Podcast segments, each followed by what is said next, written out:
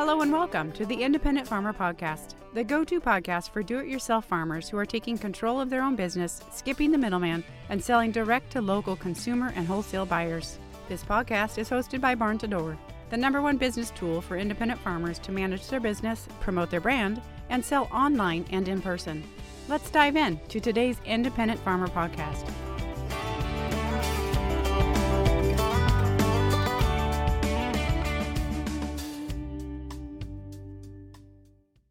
Welcome to the Independent Farmer Podcast. I'm James, the COO at Barn2Door, and your host for today's episode. As many of our listeners may be aware, Barn2Door offers software for independent farmers to create and promote their brand, sell online and in person, and save time managing their business. Today, I'm happy to speak with Will Campbell from Old Rich Valley Farm in Virginia today. Will and his wife, Amy, are part of our farm advisory network and have built a presence online to expand their farm sales. Today, we will be discussing pricing farm products for success. When you are an independent farmer, you have the freedom to price your products as you see fit. However, some farmers believe they need very low prices to ensure sales and compete with the local grocery store. Well, Will has maintained strong prices that match the value of his products, and buyers are willing to pay for it. Tom Bennett has said, don't get in a race to the bottom in terms of pricing, and I believe Will agrees with that. I'm excited to talk with Will today about how farms decide on pricing their products and what buyers can expect from their products and how their prices have changed and evolved over time. Welcome, Will. Thanks for joining me today. How are you doing? Hey, good to be here. Thank you for, for having me. Well, first off, before we dive into talking about pricing products, why don't we talk a little bit about your farm? You and Amy, why don't you share a little bit of history about Old Rich Valley Farm, how long you've been farming, how you got into it? I grew up here in Rich Valley. Our farm's located in Southwest Virginia. And I grew up on a beef cattle farm. And Amy and I, we've been married for going on 12 years. And she was teaching, and I was farming, raising beef cattle. And then probably five years after that, so it's probably been seven years ago, we started selling direct to consumer. We started diversifying the farm, adding chickens and adding meat birds, egg layers, pigs. And then another year or two after that, Amy gives up teaching to uh, come help do the farm stuff. And we're just praying and hoping we can keep on doing what we're doing. Well, you guys have been certainly blessed. It's been fantastic to see the success of your guys' farm. And I, I, would say she has not given up teaching. I mean, she does a really fantastic job on. That's true. That's oftentimes true. talking a lot about the practices, things you guys have employed on your farm. Why don't you tell listeners a little bit about you know, your guys' commitment to regenerative agriculture and what you guys are doing in terms of diversifying your farm? We got uh, turned on to to Joel Salatin and just the way he talks about diversity in nature and how living things benefit other living things and depend on other living things it just made sense. So if we can add chickens to our farm that will improve our, our soils and our pasture and and make better grasses for our cows just that his way of, of looking at farming just made sense and and we really love the direct model. I started out selling beef cattle on the commodity market and mm-hmm whenever we started with our herd, beef cattle prices were just crazy high. I don't know. It was maybe sell uh, 800 pound steer for a couple thousand dollars. And then a couple years later, the prices go back down. And, and next thing you know, that steer's worth half that. But our payments were the same and our feed costs were the same. As, as far as farming and raising a family, we didn't really want to ride that roller coaster for the rest of our lives. Farming has en- enough factors that are outside of our control, right? We can't control the weather patterns or the rain or the sunshine. If you're farming, you're dealing with lots of uncertainty as it is. And for us, if our pricing and margins was one of those things that we can take control of, then we felt like we should. And that way, if we don't make it, at least it'll be on us. Yeah, that's really well said. And candidly, just like you said, you don't control the prices of your inputs, right? And there's, and uh, if you can't control the price of the output, you're really stuck in the middle with whatever you're going to get on either side, right? And like you said, there's that squeeze. And I know that's not unique just to cattle. That's true with pork and certainly true with chicken in the large commodity uh, markets. And it's really tough too, particularly when you have somebody like yourself who's committed to such a great livelihood and caring for these animals particularly for the first call 12 to 18 months. And then if you take them to auction, they're going to be fattened up on a CAFO and they're not going to have a very good ending to their life, right? It's not very humane, right? By any means. Right. And to your point, you're also giving up all the margin in terms of the final price that a consumer is actually willing to pay. So let's talk about that transition because this is a big one. We talk with and we work with a lot of farmers and ranchers just like yourself who've made this transition or who want to make this transition going from selling at auction or selling on the commodity markets to selling direct. How did you and Amy get your start with that? Were you just starting to sell some quarter, half, and whole to some friends and families through church or some fo- folks you knew locally? And then what really tipped the scale, beginning to say, okay, we can really make a run at this?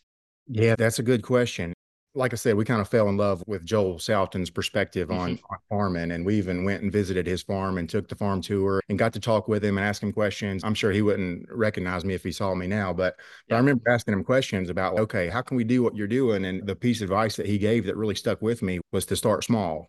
And that wasn't what I wanted to hear at the time because I wanted to just snap my fingers and get to where we're rocking and rolling. But it was really good advice because you're going to make mistakes and you start small, your mistakes are small, and then you can figure out how to do it right. And then you can scale out whatever works for you.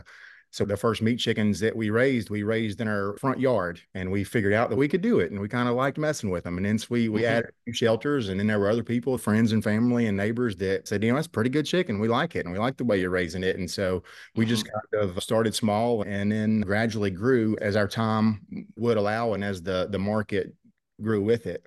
We actually did probably four or five farmers markets. We were trying to go to several farmers markets and we live out in the middle of nowhere. We're in pretty rural country. It's not a very highly populated area.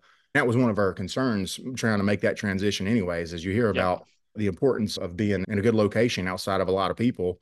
And, and we just didn't have that. And so we did have some reservations about if this transition for us is actually a possibility or not have done a fantastic job. I know Joel's just actually right up the road from you. Not I would say right up the road, a few hours from you, but right. they're in rural Virginia.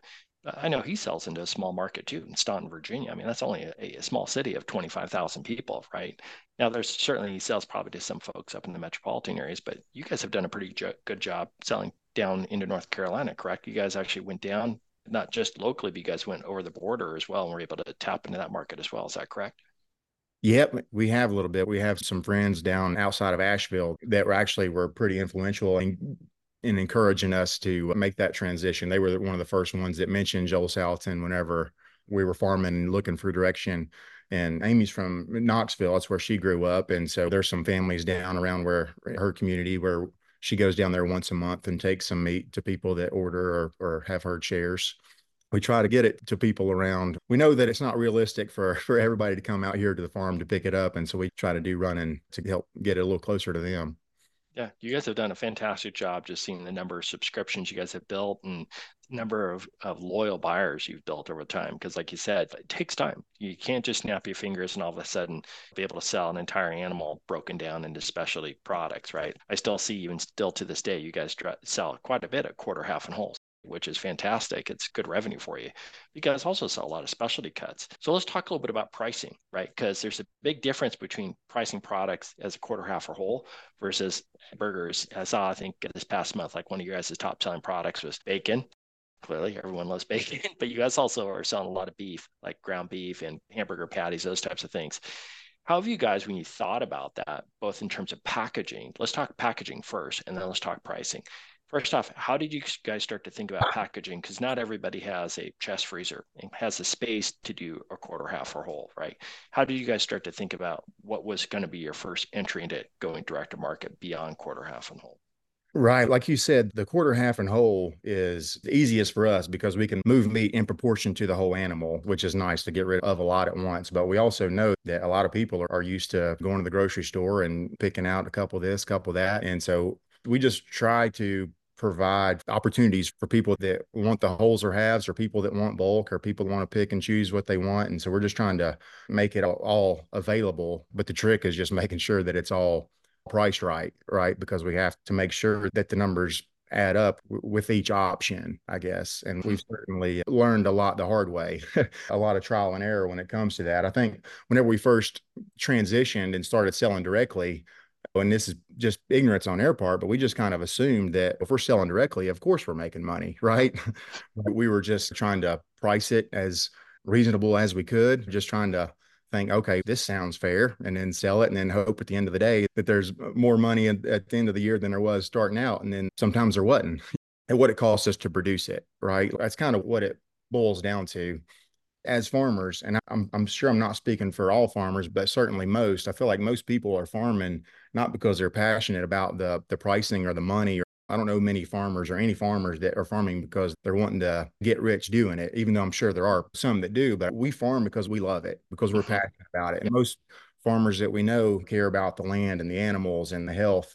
And so the the financial side of it is not our reason for doing what we're doing, but also our passion for farming is not going to keep us farming if the numbers don't add up, right? Like Correct. The, it's not a get rich quick scheme by any means, right? Like you're not going to just get rich overnight farming, right? You really have to have a passion for it, but you have to still make a living. You've got four children, right? You've got mouths to feed, right? You've got a roof over your head, you got bills to pay. So it's this balance between your love and passion for what you're doing, clearly, and then the price that you have to charge at a minimum not only to cover your costs, but to actually make a profit, right? Because otherwise you're working for free or going in debt. And that's not a good option, right? Too many farmers are too far in debt, and that creates an enormous amount of financial stress.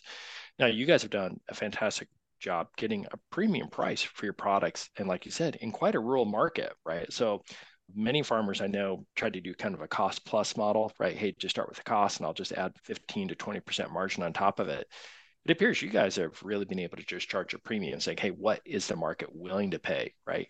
So how have you guys evaluated and reevaluated prices season over season right? Do you guys slowly inch up your pricing? I know some of our farmers are like hey look i'm charging $12 a pound for this product and let me just inch, inch it up one dollar and see what happens. And guess what? Still keep selling right? Like how have you guys approached your pricing as you've thought about what people are willing to pay for one pound of ground beef you're right. It does take constant reevaluation because one, your costs are changing, right? Like your feed costs are changing, the fuel costs are changing, interest rates are, you know, like what, what it costs us to produce whatever it is is going to change. And, and so we have to adjust our prices accordingly. It, it's, it's important to plan, but we also have to evaluate. We have to look back and and evaluate and, and make adjustments. And right now is kind of our slower season in, in between chicken seasons. And we try to look you know the end of the year we're preparing for tax stuff and we can kind of look more at the numbers. Of course we have a, a plan going into this year but now we can look mm-hmm. back and say okay well how do we do according mm-hmm. to plan right? We, we want to budget and predict but now we want to say okay what did we actually spend? What did it actually cost us? How much time did we actually put into it? And then what did that actually yield in terms of revenue or however you want to look at it? And so i think yeah just evaluating and then adjusting and evaluating and adjusting and the yeah. key there, to your point, to evaluate means you must be measuring it right. And I think this is the thing that a lot of farmers, I think, miss out on, right? Which is actually going through and actually doing the evaluation. What did we spend? How much did this add up to? How much did we spend on fuel or these inputs? Because if you don't really understand your cost, you really can't do the equation to figure out what your margin is. Like, did you actually make a profit? But you have to measure it to improve it. And it's just really healthy that you and Amy actually sit down, do this math, look at it and ask yourselves, hey, how can we adjust, make this kind of constant cycle? Because people recognize that you have a business to run. I'm happy to support our local farmers that we buy from here in Nashville. I understand that their costs have gone up, so my price might go up, but I'm willing to support them because I want to support a local farmer. In the same way, I'm sure your customers feel that same loyalty to you and Amy as well. Would you say that's true? Yeah, absolutely. Absolutely. As you guys have raised prices over time, what has been the reaction from some of your buyers? Have you lost a few? I imagine there must be some. Or are you finding that buyers really stick with you and like, hey, look, we, we, we understand this is what we have to pay. And there's been inflation. We all know it. We hear about it in the news, right? Costs have gone up for everybody. So have you guys had that conversation with your customers or been forthright with them? We try to be pretty transparent about what we're doing throughout the season. And like you said, we have made price adjustments because if we want to keep farming, we have to continually make those adjustments. Some customers are going to come and go, but overall, we have a lot of really faithful customers. Mm-hmm. And at the end of their herd share, some of the ones that have not renewed, a lot of them is just because they've got a freezer full of meat and they say, we'll catch you here in six months after we eat through all the meat we stored yeah. up. Not that people aren't concerned about price, but I think they just understand. We're trying to do our best to communicate whenever our processing costs go up, we let them know that. Mm-hmm. Feed price go up, we're just trying to to communicate and explaining why we're making the the changes as we go. And I think they understand that. Essentially, whenever you're pricing your products, like if we're selling our ground beef or our beef for this much, we're saying this is what it's worth to us, right? Like how, mm-hmm. how much we value our product. And so as producers, we have to communicate our values as farmers so that our, our product is a reflection of, of our values as producers. I don't like to think that we're trying to to sell stuff. I think we're trying to communicate our values as producers and then in in hopes that there are people out there that that value the same care for the land and animals and health and community that, that we have. We're blessed to live in a region where there's a, a lot of people that value knowing the farmer that, that raises their food. And so we're just grateful to live where we live. Well, I think a lot of farmers, believe it or not, around the country might be surprised to learn that actually most buyers in America, in fact, eight out of 10 buyers in America and nine out of 10 millennials between the ages of 25 and 39 are willing to pay more money for a locally sustainably raised product. People care, right? People don't want factory farm food. They want to buy from somebody like you. It's the same way, same thing we see with microbreweries, right? Most people go out and spend twice as much money buying from a local microbrewery than they would one of the commodity beers, right? right Why? Right. Because it's a local product. It tastes unique. It tastes different. They know they're supporting local jobs, and it's probably got a lower carbon footprint because it's produced locally. It's not shipped all across the country, right? And mm-hmm. so, nothing against this big commodity beers. It's just that people would rather have a local, unique product like that. And people pay, again, sometimes 50, 200% more, right, for the local microbrewer. I don't think I've seen a microbrewer for less than six or seven bucks a pint. So, hmm. so that's not uncommon. There's no reason why a farmer shouldn't ask for more for their products. We talk to farms and ranches all across the country. Many times they're asking, how can I charge a higher price when I go to the grocery store and they're charging, you know, X price, how can I charge Y, right? Too often we hear farmers saying, hey, in my local community, I can't see how people would be willing to pay more than what you would pay at Kroger for this product. How have you guys, I mean, do you guys even think of Kroger or HEB or whatever the grocery store chain? Do you guys even view that as competition or you just set that aside and say, hey, look, let us talk about why you should purchase from us or the value or the relationship you get with Old Rich Valley Farm? We kind of did think that way a little bit more earlier on because if you're going to be an independent farmer and sell directly, you have to be able to sell it. And so we were like, you know, what good is it going to do us to to overprice and not sell anything? And so it was a concern earlier on. I remember, especially with pork, we, we didn't have pigs growing up, so pigs were new to our family, and we didn't really know mm-hmm. what to expect cost wise or yield wise or price. And so we started out, I think, selling sausage at like four dollars a pound because well, that's you know, fair enough, right? But it turned out whenever we got to looking back at the numbers, it was costing us like five dollars a pound just to produce it.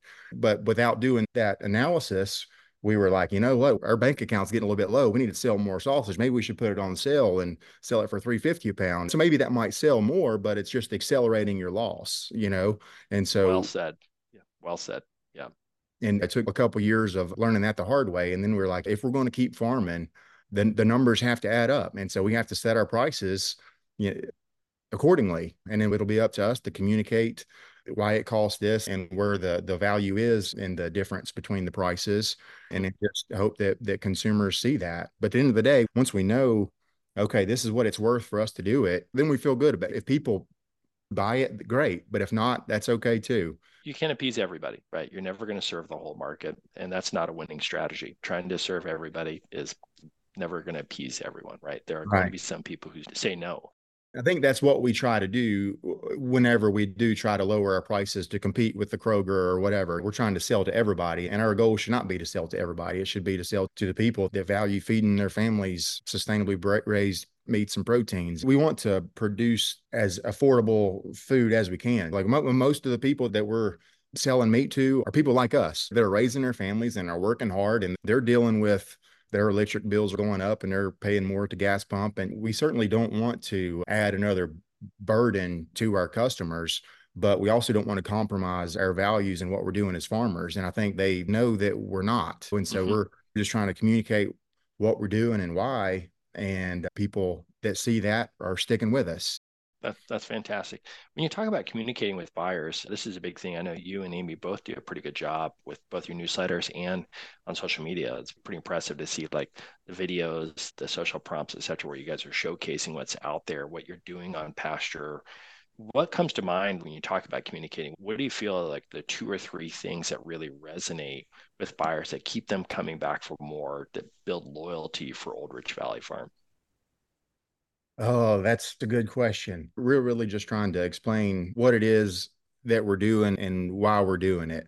And I had some cousins that were really encouraging me to do this because I, I grew up farming and a lot of the day in, day out stuff is just kind of mundane to me. But whenever cousins come and visit, it's like exciting to them. And yeah. so just just explaining whatever it is that that you're doing. And honestly, with me personally, I'm not trying to figure out what people want to hear. I'm mm-hmm. just trying to explain this is kind of what we are, what we're doing. And if people resonate with that, great. But if they don't, that's fine. I'm not really trying to figure out what people are looking for. I'm not saying that that's what people should do. We might be better off if we did know what was resonating more with people, but that's just not been a, a concern of mine, I guess. Well, I, I actually really like your approach to your point. Don't worry about what people think. Be authentic, right? And to your point, the farms and ranches that we see, the most successful ones, are authentic, just like you. They're real people. People want to buy from real people. They want real products and they do want to know your why. They want to know why you're so committed to sustainable agriculture, why you do the work to care for your animals. And for that, they're willing to pay a premium, right? And they want to support you. I know for me and for, for my family, that's why we're, we're willing to spend more money. Guess what? Instead of eating two eggs in the morning, I might eat one egg, but I know it's got a higher nutritional value. And I probably get more nutritional value from that one egg than I would from four store bought eggs at Kroger. And I sure know that chicken lived a much better life, right? And same would be true, obviously, for any proteins that I'm eating, right? So just the nutritional value plus the value supporting that family is just a big deal for us. Before we wrap up, I'd love to just hear your thoughts on making this transition going direct, which is kind of where we started this conversation. This is a hard switch, right? There's no silver bullet for making this transition, right? If you've been selling on commodities, if you're growing meat birds for Perdue or growing pork for Tyson's or Jimmy Dean or you're growing and selling beef at auction. This is not a, a switch that's going to happen overnight, right? So, what would be your advice to a farmer rancher out there who's thinking about this, that's been in the commodity markets for some time? What are the first two or three steps? You initially talked about starting small, but what would be those first two or three steps to start small and get a sense of like what would it look like transitioning to a direct to market business? So and, and obviously we're extremely grateful and thankful that we can live and farm as a family together our farm supports our family and that might mm-hmm. change mm-hmm. few years but that's what we're doing and i know a lot of people see that as living the dream and we certainly are but it hasn't been just like we flipped the switch and now we're living like it's come with a lot of sleepless nights and a lot of prayer i'm guessing i guess I, I, bet your knees prayer, are of, probably got some calluses on your knees i bet a lot of hard conversations. So we did kind of commit. One, we just felt really convicted about the way we should farm and making mm-hmm. our farm a diverse farm to replicate nature. Yeah, felt like we needed to farm this way. As we did start diversifying, of all my attention going to cows, next thing you know, I've got to divide my attention between cows and pigs and chickens. And then instead of sending tractor trailer loads of cattle, we're sending coolers of meat to farmers markets and bringing back a lot of times full coolers of meat back home. And so it was a lot more time. And we just figured out really quick that uh, if we were going to do this, it was a lot more work than I could do. And so we were either going to have to hire some help to help do the running, or Amy was going to have to give up teaching in the schools and we were going to do this thing together. That was hard because at the time we were pretty much just trying to keep paying for the farm and we were mm-hmm. living off her salary. And so whenever we did make that transition where she gave up teaching, it was hard. She didn't just quit teaching and then we started selling directly. By that time, we were already going to a few mark. Like she was teaching and then she went to the farmer's market on a Saturday. She was taking personal days to process chickens. She was working full time and farming until we grew enough to where we felt confident that we could completely make that transition. I guess it kind of was a start slow. And as we grew, we were able to justify the complete transition. I, um, I know chatting with Amy previously too, just the ability to have consistent recurring cash flow with subscriptions was a big deal, right? Because you guys knew the grow times for your birds and your processing times for your meat. And if you could just get a core base of customers who could give you a consistent base of recurring income month over month, then you can make that switch. But getting to that point, as you said, I know for many farmers wanting to make this transition, boy, it's rough. It's tough to get there, but then you can do it right? At some point, you get to that, that point where you've got that base of recurring revenue. You can't make the switch. It's, not, it's not all rainbows and sunsets. So it's a lot of hard work. Right, right. And and a lot of uh, frustration. Even after she quit teaching, there were a lot of, like you said, a lot of times in prayer and a lot of hard conversations about what we're going to do this mm-hmm. next year. We were going to farmers markets and then coming back with full coolers a lot of times. It didn't mm-hmm. just turn into a success, but we just kept on keeping on and yeah, hopefully we can we can keep on keeping on. Yeah, you guys have done a great job. For those folks listening, Amy and Will have really built a fantastic market. One thing you'll probably hear in Will's voice, he's very humble humble man. He and his wife are very humble, work hard, and uh, just want to say, hey, thanks for all you guys' hard work because it's been fun to see the numbers behind the scene as you guys have grown your customer base from a few dozen to hundreds to now almost a thousand plus customers you guys have sold to. It's just really impressive to see. So well done. Like you said, it's not going to happen overnight. And for anyone who's listening who has this dream of making this transition, it's not going to happen overnight. It's going to be hard work but with a lot of prayer, a lot of hard work, and building this base of recurring income can really help you get there. Hey, mm-hmm. before we wrap up, Will, is there any one piece of advice or encouragement you would like to give to any other farmers who are out there thinking about making this transition? Yeah, I guess this is a pricing conversation. And, and of course, you have to price it so that you can make a living and do what you're doing. But for us, the real value is in the lifestyle. Like we, we're just thankful that we can work together as a family and hopefully provide those opportunities for our kids if they want to grow. And that's another reason why the pricing is so important is because a lot of times we're talking about sustainability, we think about the environmental farming practices, but if it's not financially sustainable, it's not sustainable. And if it's not generationally sustainable, then it's not sustainable. And so we have to not only make sure that we're paying ourselves, but like you said, building in those profit margins so that whenever our kids grow and, and want to farm, if we're going to plug them into what we're doing now, we can pay them and then our business can still be profitable. So it's not yep. just hinged around our, ourselves. Yep. I, Sustain, sustainability, as I often say, is a three legged stool environmentally, economically, and socially, right?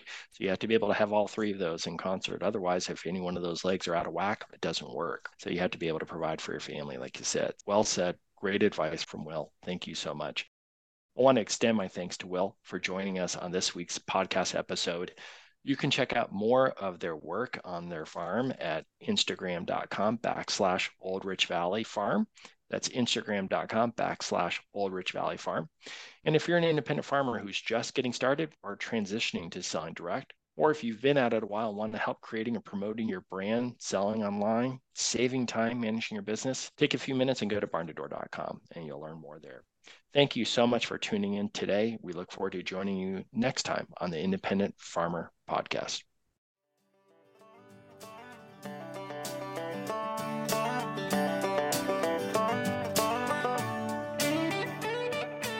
Thank you for joining us on the Independent Farmer Podcast. At Barn2Door, we are passionate about empowering independent farmers to build a thriving business. To all the farmers out there, thank you for all you do to grow amazing food care for the soil, and serve your local communities. You are the backbone of our country. For free farm resources or to listen to prior podcasts, go to barn2door.com backslash resources. We hope you join us again and subscribe to the Independent Farmer Podcast wherever you stream your podcasts. Until next time.